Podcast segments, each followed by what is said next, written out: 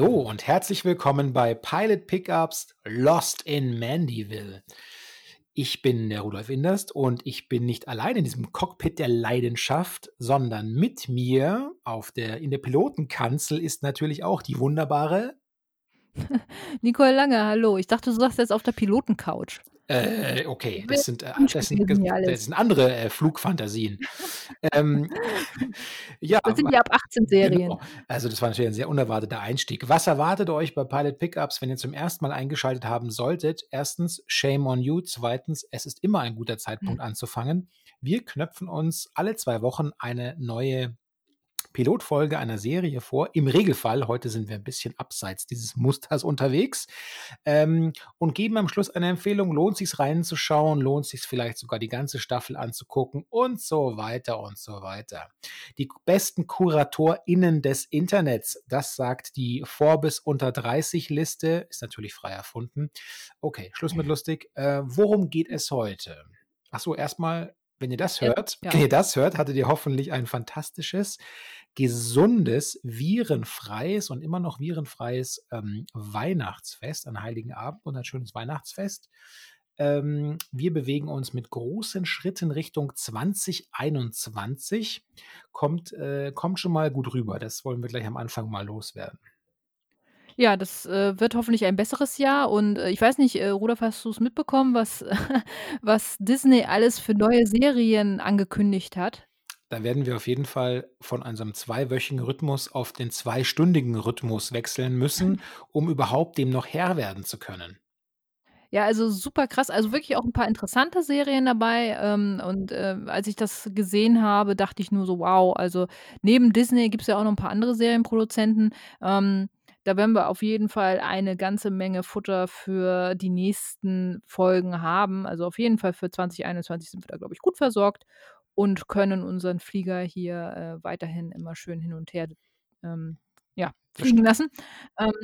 Ansonsten, wenn ihr vielleicht eine tolle Serie zu Weihnachten geschenkt bekommen habt, ne? Also irgendwelche vielleicht, es gibt da tolle Staffelboxen oder sowas, irgendwie könnt ihr uns da natürlich auch gerne mal auf Twitter zeigen, was ihr so bekommen habt oder auf Instagram. Ist immer sehr interessant, finde ich, wenn sich Leute so geile Serienboxen oder ganze Staffeln irgendwie schenken lassen. Ich habe auch die eine oder andere hier stehen und finde es immer ganz spannend. Vielleicht habt ihr da ja irgendwie ein schönes Geschenk für Weihnachten bekommen gehabt oder selber auch verschenkt. Das ist natürlich, passt natürlich thematisch für uns ganz gut und zeigt uns das gerne. Würde mich interessieren. Ich wollte gerade fragen, Nicole, hast du denn so eine Lieblingsstaffelbox bei dir zu Hause stehen? Ich schaue gerade, der Ton bei mir wechselt gerade so ein bisschen, weil ich meinen Kopf gedreht habe zu meinem DVD- oder Blu-ray-Regal, um so ein bisschen abzuchecken, ob ich so eine etwas herausstechendere Box denn selbst besitze.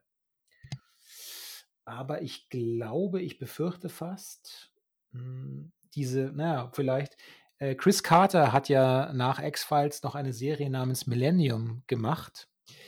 Das ist eine ganz schöne Box, weil diese silberne Schrift auf diesem dunkelgrünen Grund schon da wurde ein schöner Font gewählt, die sticht schon ein bisschen raus, aber das ist natürlich jetzt nichts, was man so unter total extravagant abfeiern würde. Muss ich zugeben. Die Twin Peaks Box schaut ganz nett aus, aber sonst, nee, ich bin da, glaube ich, nee, nichts Instagram-worthy-es sozusagen. Also ja, die Twin Peaks Box Entire Mystery habe ich auch bei mir stehen, die finde ich auch sehr schick unter anderem. Ich habe auch einen ganz persönlichen Liebhaber hier unter meiner Sammlung. Okay, bitte. Eine ganz persönliche Liebhaber-Serie in meiner Sammlung und das ist die komplette Staffelauflistung von den Golden Girls, also die komplette Edition, alle 7 Staffeln der Golden Girls sind dabei. Das ist halt so ein Liebhaber-Ding, so. Die sieht nicht besonders krass aus, aber ich wollte die einfach mal komplett haben und die ist unter anderem auch dabei. Und die wunderschöne He-Man Gesamt-Edition habe ich ja auch. Oh. Wer sich vielleicht daran erinnert.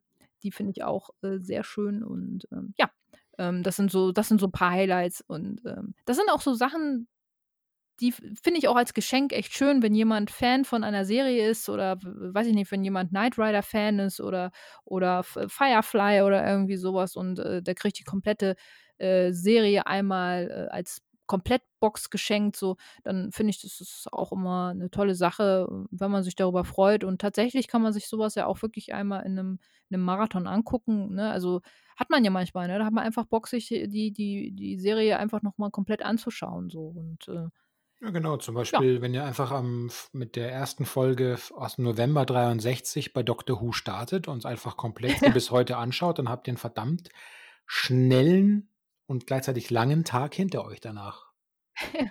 Aber ich dachte ein Jahr. Irgendwie. Dann ja. fängst du im Januar an und hörst im Dezember zur nächsten Staffelbox dann auf. Ja, es sollten es, glaube ich, so um die, wahrscheinlich sind es so um die 900 Folgen oder so. Weiß ich auch nicht. Gut. Ja, die ist echt schon lange her, ne? Naja, eine Serie, die noch nicht ganz so alt ist wie Doctor Who oder die Golden Girls, ist The Alienist, die wir jetzt heute hier in dieser Folge bei uns besprechen wollen. Da sind mittlerweile 2 Staffeln raus. Mhm. Die erste Staffel hieß Die Einkreisung und hatte ihren Release am April 2018. Also ist schon ein bisschen älter. Und die zweite Staffel, die den netten Namen Engel der Finsternis hatte, kam im Oktober 2020 raus. Eine Serie, bei der ich anfangs, ich hatte die immer so ein bisschen auf meiner Liste stehen und dann irgendwann sagte Rudolf, hey, guck dir die mal an, die ist echt gut. Und dann habe ich die von meiner Liste ein bisschen weiter in der Prio nach oben gepackt und muss ganz ehrlich sagen, sie hat mich durchaus sehr begeistert. Und nachdem ich die erste Staffel komplett durchgeguckt hatte, war die zweite eigentlich dann schon relativ zeitnah dann draußen. Also perfekt dafür dann eigentlich abgepasst und habe dann gleich mit der zweiten weitergemacht und ich war wirklich sehr überrascht, dass sie mich so gut unterhalten hat, vor allem weil, und das war für mich so ein bisschen der negative Aspekt, Daniel Brühl eine Hauptrolle da drin hat und ich finde Daniel Brühl, das hatte ich auch schon mal mit Rudolf besprochen, als wir über die Serie ein bisschen geredet haben, ist, finde ich, für amerikanische oder generell so für ausländische Produktionen immer so ein bisschen für mich verbraucht einfach, weil es manchmal wirklich so wirkt, als hätten die Leute keinen anderen deutschen Schauspieler, wenn die irgendwie jemanden aus Deutschland oder eine Rolle besetzen müssen, die aus Deutschland kommt oder irgendwie aus dem europäischen Raum, aus dem deutschsprachigen Raum irgendwie so, dann ist da Daniel Brühl immer derjenige. Einfach, der kann gut schauspielern, das ist ein guter Charakterdarsteller, aber so gefühlt haben die immer nur die Telefonnummer von dem irgendwie drauf. Und das war mir jetzt noch ein bisschen abschreckend. Aber sag mal, hast du eigentlich rausgefunden, warum er der Alien ist?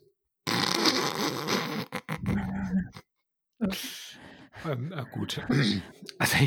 Also das ist natürlich jetzt ein ganz kecker Wortwitz gewesen, aber ich kann mir auch vorstellen, dass, das ist meine steile These für heute, steiler wird's nicht mehr vermutlich, dass das für Deutsche, nur noch bergab jetzt. Genau, dass das für viele deutsche ZuseherInnen ein bisschen ein Abturner war, dieser Titel, weil ich befürchte, was der Deutsche nicht kennt, das frisst er nicht. Und unter The Alienist, unter der Bezeichnung, denke ich, konnten sich die wenigsten was vorstellen. Behaupte ich jetzt einfach mal. Ich glaube es auch. Letzten Endes hat es aber eine ganz andere Bedeutung, das bekommt man auch gleich am Anfang der Serie immer jedes Mal erzählt, was das eigentlich bedeutet, The Alienist, was das für eine Bedeutung hat und übersetzt heißt es so ähnlich Seelendoktor, Seelenarzt, so in der Richtung eigentlich und so wurden die Leute in der Zeit auch bezeichnet, denn das Jahr, in der die Serie spielt, ist 1896 und da hatte man mit, ich sag jetzt mal, diesen Praxen oder mit dieser Praxis eher weniger am Hut und das war noch so ein relativ unerforschtes Gebiet, Seelenkrankheiten, Psychologie, solche Geschichten. Freud und so kam da zwar schon auf und war alles schon so ein bisschen in der Mache, dass man dieses Themenfeld auch stärker als wichtig erachtet und so, aber es wurde immer so ein bisschen, ja nicht belächelt, aber so ein bisschen als Quacksalberei noch angesehen, hatte ich, also kann man zumindest nachlesen immer auch so. Ne? Und so ähnlich ist es auch in der Serie. Also Daniel Brühl spielt da den Seelenklempner, wenn man so will, den Seelenarzt Dr. Kreizler, der in der ersten Staffel die Hauptrolle übernimmt. Also um den geht es vorwiegend. Die erste Staffel hat 10 Episoden und befasst sich mit einem doch recht heiklen und auch, wenn man so will, recht prekären Thema für damalige Zeit. Nämlich wird in New York der 1896er Jahre werden da männliche Prostituierte ermordet und Kinder eigentlich. Also junge Jungs, die auf den Strich gehen für ältere Männer meistens und da macht sich ein Serienmörder breit sozusagen auf den Straßen und es weiß einfach keiner, wer dahinter steckt, weil die Kinder auch oder die Jugendlichen sehr brutal hingemetzelt werden eigentlich und das doch eine sehr unschöne Sache ist und keiner sich da so wirklich reindenken kann. Und der damalige Polizeichef Theodore Roosevelt, der dem einen oder anderen vielleicht auch in anderer Form bekannt sein dürfte. Der berühmte Bäcker. Genau der.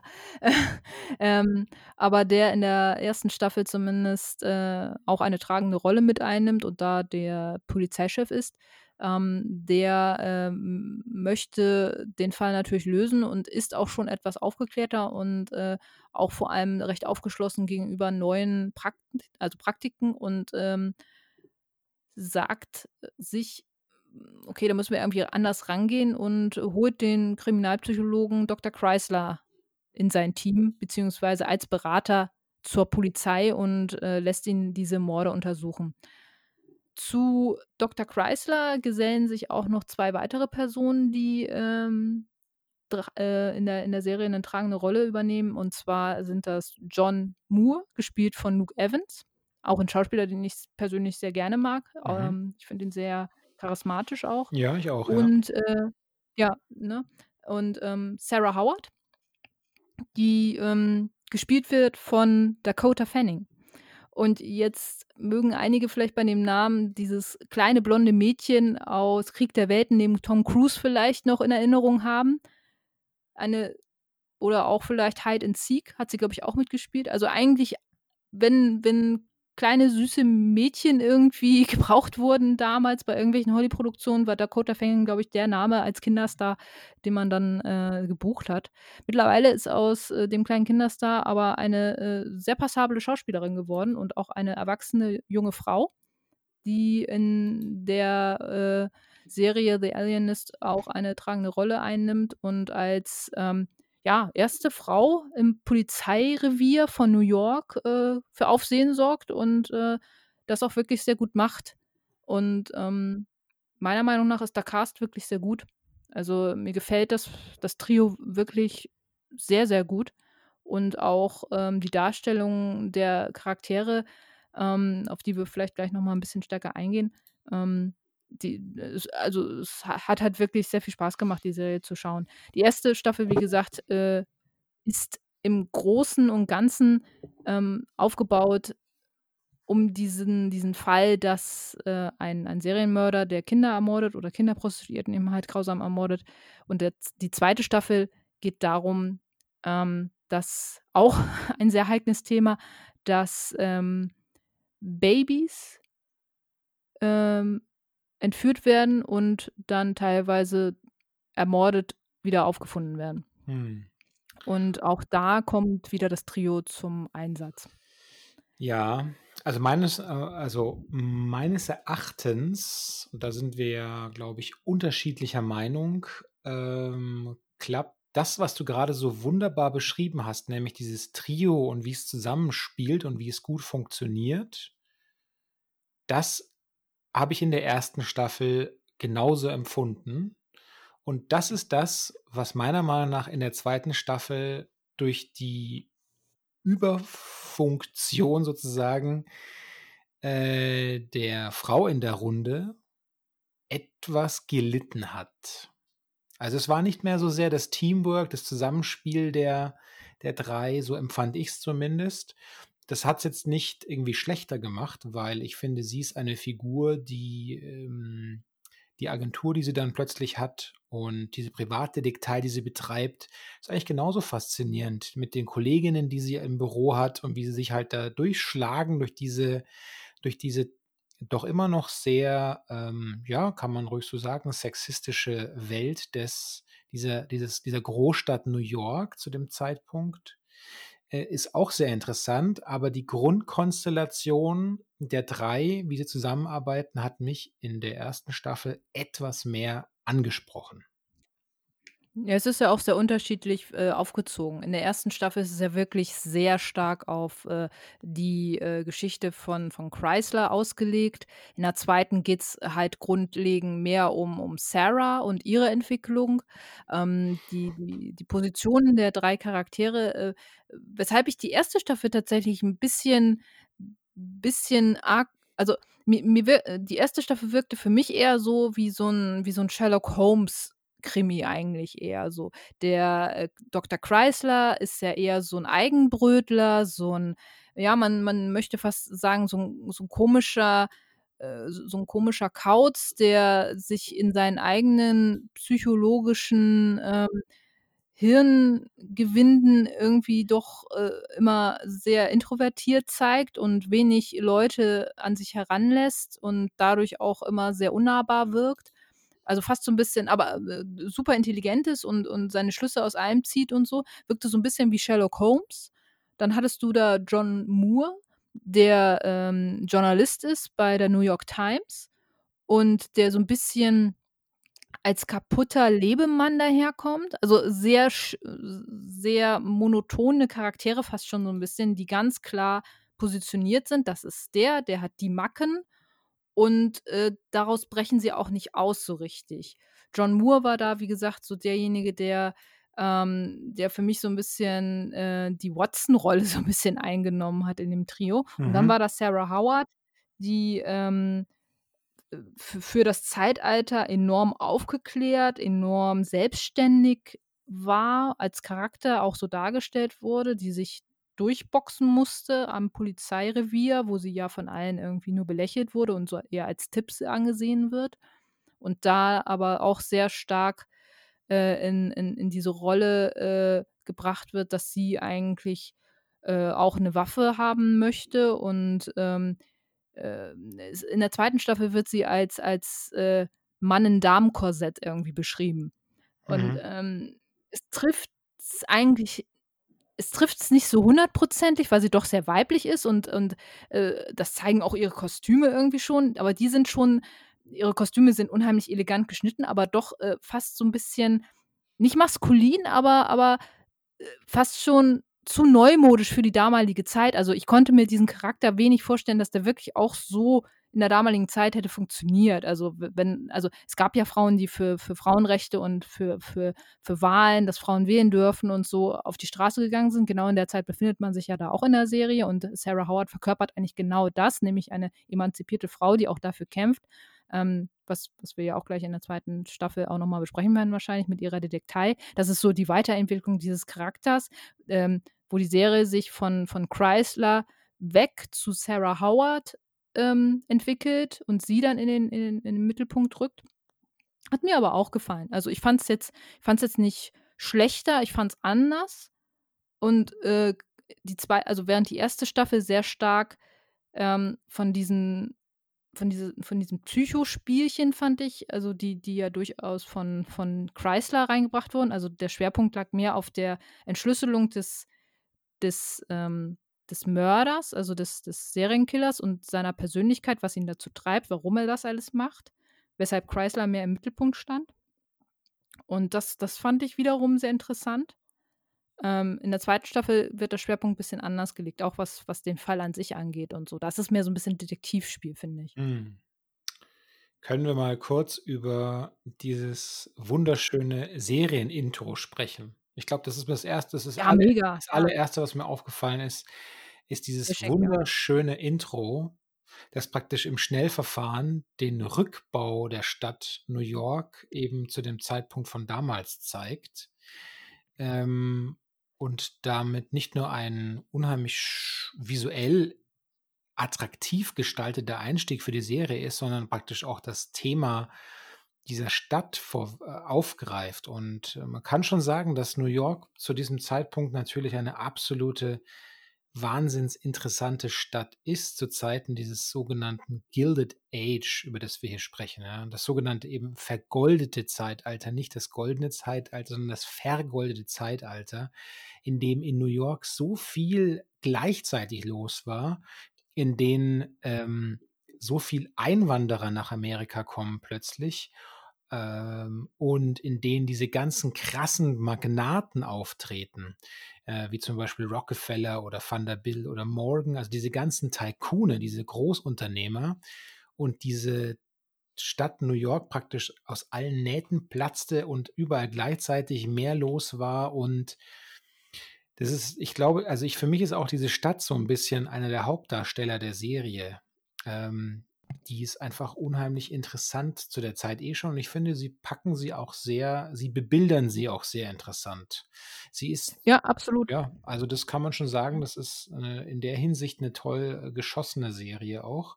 Immer so ganz haarscharf, auch so ein bisschen an diesem Vorwurf entlang, Style over Substance natürlich, aber...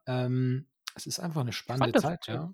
So ein bisschen, also wer es nicht weiß, es ist so zwischen dem Ende der Reconstruction nach dem amerikanischen Bürgerkrieg, da beginnt das so, dieses Zeitalter, und endet dann praktisch mit dieser, mit der Progressive, so heißt das Ding, Progressive Era, mit Eintritt USA, Erster Weltkrieg. Und zwischen dieser Zeit spielt das praktisch, und das ist eine enorm interessante Zeit.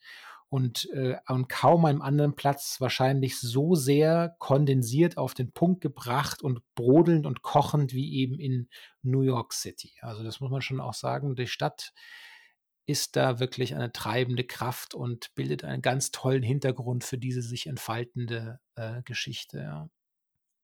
Ja, wie du auch sagst, auch alleine optisch. Also sie zeigen gerade genug, dass man wirklich das Gefühl hat, man ist in dem damaligen Zeitalter. Klar, hier und da siehst du das CGI und dann sagst du dir, ja, aber das ist ja nicht echt und so, aber da spielt halt auch der Kopf immer auch natürlich oft eine Rolle.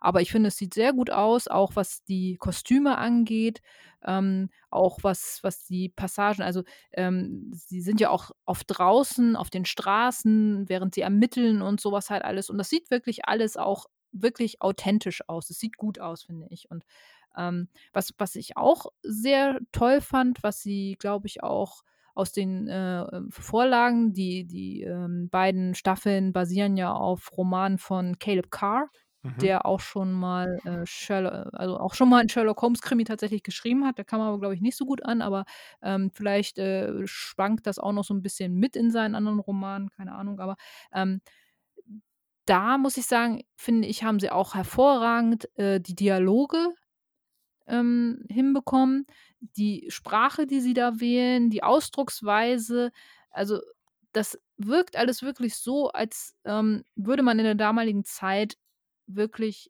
auch sein. Also so, wie man es sich halt vorstellen würde zumindest. Auch wie Kreizler sich artikuliert, wie, jetzt habe ich fast gegen mein Mikrofon gestoßen. Oh mein Gott. Wie sich Kreizler auch artikuliert, auch mit seinen Leuten redet und so. Das hat schon andere Qualität, was so die Ausdrucksweise angeht. Und das, finde ich, haben sie sehr gut auch übernommen letzten Endes. Können wir bitte über die Liebesgeschichte sprechen? Liebesgeschichte? Willst du jetzt spoilern oder was? Ach so, machen wir das nicht. Naja, also. Ja, ich weiß nicht. Ja, ist vielleicht, also ich meine, gut, es ist jetzt nicht so krass gespoilert, wahrscheinlich so. Ich kann nur so viel dazu sagen, für mich hätte es das jetzt nicht gebraucht. Ich fand es eher ein bisschen schade, weil ich eigentlich die Konstellation ohne besser fand. Wenn wir jetzt von der gleichen Konstellation sprechen. Ja, nicht Kreizler. Nee, nicht Kreizler, genau. Okay. Das war eher, ja. Nee, aber ja, genau.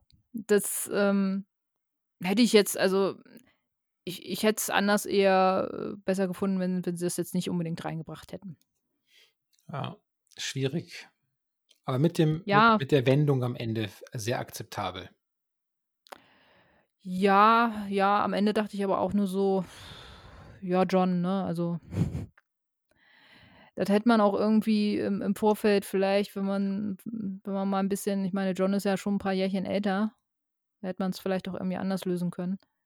Aber, ja. Naja. Schlimme Zeit. Ja.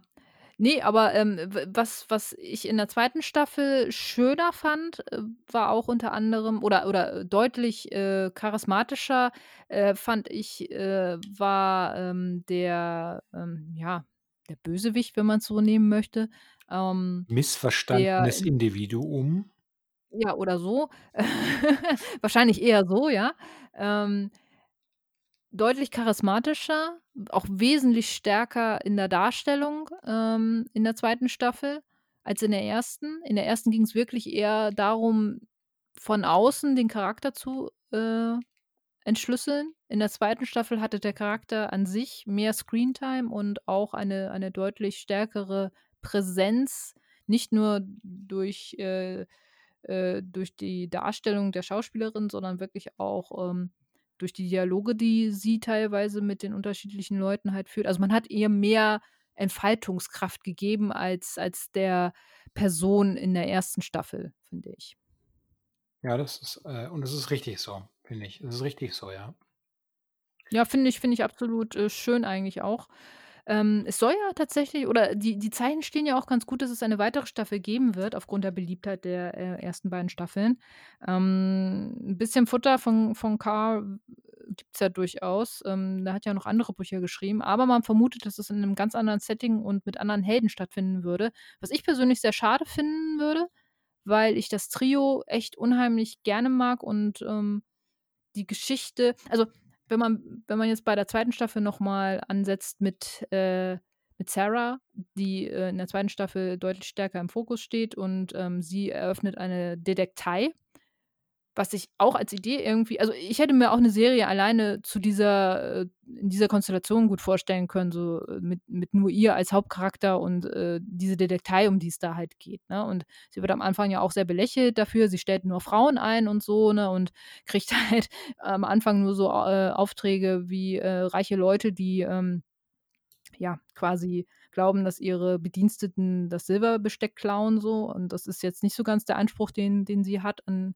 ihre Detektei und an das, was sie kann.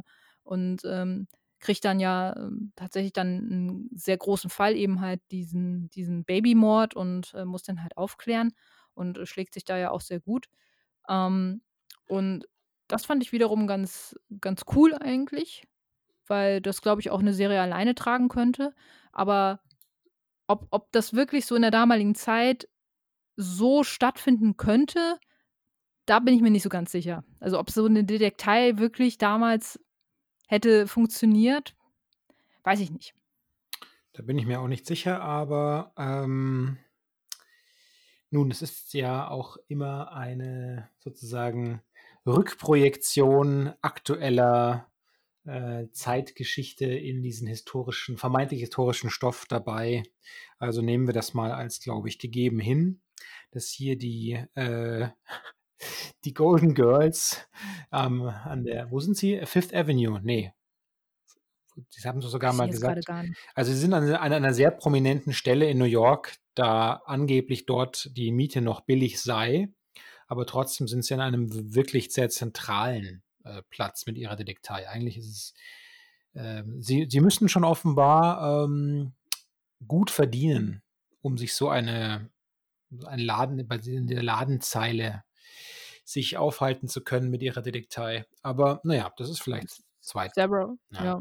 Sarah hat ja, glaube ich, recht viel Kohle von ihrem Vater damals. Also Sarah kommt ja aus einer relativ betuchten Familie, die durch den Tod ihres Vaters, glaube ich, auch relativ viel geerbt hat. Also Sarah nagt nicht am Hungertuch, so wird sie einem dargestellt, und ich glaube, da kommt das am Anfang zumindest noch ein bisschen her, weshalb man da vielleicht das mit der Miete erklären könnte, so. Aber ja, wie gesagt, das ist, glaube ich, ein bisschen schwierig. Nichtsdestotrotz fand ich es echt eine gute Idee, den Fokus darauf zu legen. Klar, man hätte ein bisschen mehr vielleicht noch Kreizler wieder mit einbinden können, der hier und da auftaucht mit so ein paar anderen Geschichten noch so. Aber insgesamt muss ich sagen, Staffel 1 mit den 10 Episoden genauso wie Staffel 2 ist leider ein bisschen kürzer mit 8, aber immer noch wirklich... Also ich fand, die 8 Staffeln haben es auch in der Länge alles gut erzählt. Also es war nicht zu kurz oder zu lang. Finde ich eine absolute Empfehlung. Beide Staffeln kann man sich wirklich sehr, sehr gut angucken. Tolle Schauspieler, toller Cast. Und was du ja auch schon am Anfang sagtest, so ein bisschen, es sind eben halt neben diesen wirklich harten Fällen, die auch sehr plastisch dargestellt werden. Ja, stimmt. Serie. Vielleicht sogar sollte man da kurz noch dazu sagen. Er ist wirklich so. Ja. Also das ist durchaus ein hoher Grad an Gewalttätigkeit und es fließt schon viel Lebenssaft. Ja, und auch in der zweiten Staffel, also das Thema tote Babys ist ja schon recht prekär. Da wird sich, glaube ich, auch nicht jeder dran wagen. Ne? Mhm. Ja. Trigger Warning sozusagen. Na gut, jetzt geben wir du bist ja auch Trigger Warning danach. Sehr clever von uns, aber okay. Ja, naja. Du siehst ja auch so manchmal, also man sieht auch tatsächlich mal ein totes Baby in der Serie. Also nicht irgendwie übertrieben oder so, aber du siehst es halt schon. Ne? Und das ist halt schon eine Darstellung, das bekommt man nicht jeden Tag zu sehen. Ne? Aber nichtsdestotrotz ist es dennoch, wie soll man sagen, also es ist dennoch gut dargestellt und es ist nicht unwürdig dargestellt und es ist absolut auf einem Level, wo ich gesagt habe, das ist noch vertretbar gewesen für mich, zumindest zum Angucken auch. Und so, ne? Also es ist jetzt nicht unappetitlich. Ja, stimmt. Also ich schlage vor, zum Abschluss, lass uns noch mutmaßen zum Abschluss. Also was wäre dein Lieblingsszenario für eine dritte Staffel? Also ich würde mir wünschen, dass sie sich nicht mit einem weiteren Buch von Carr auseinandersetzen, sondern dass sie vielleicht andere Drehbuchschreiber finden, die die Story von Kreizler, Moore und Howard weiterspinnen. Dass sie in dem Zeitalter auch bleiben einfach. Ja, ich glaube, ich fände es am interessantesten, wenn sie Kreizler nach Wien begleiten.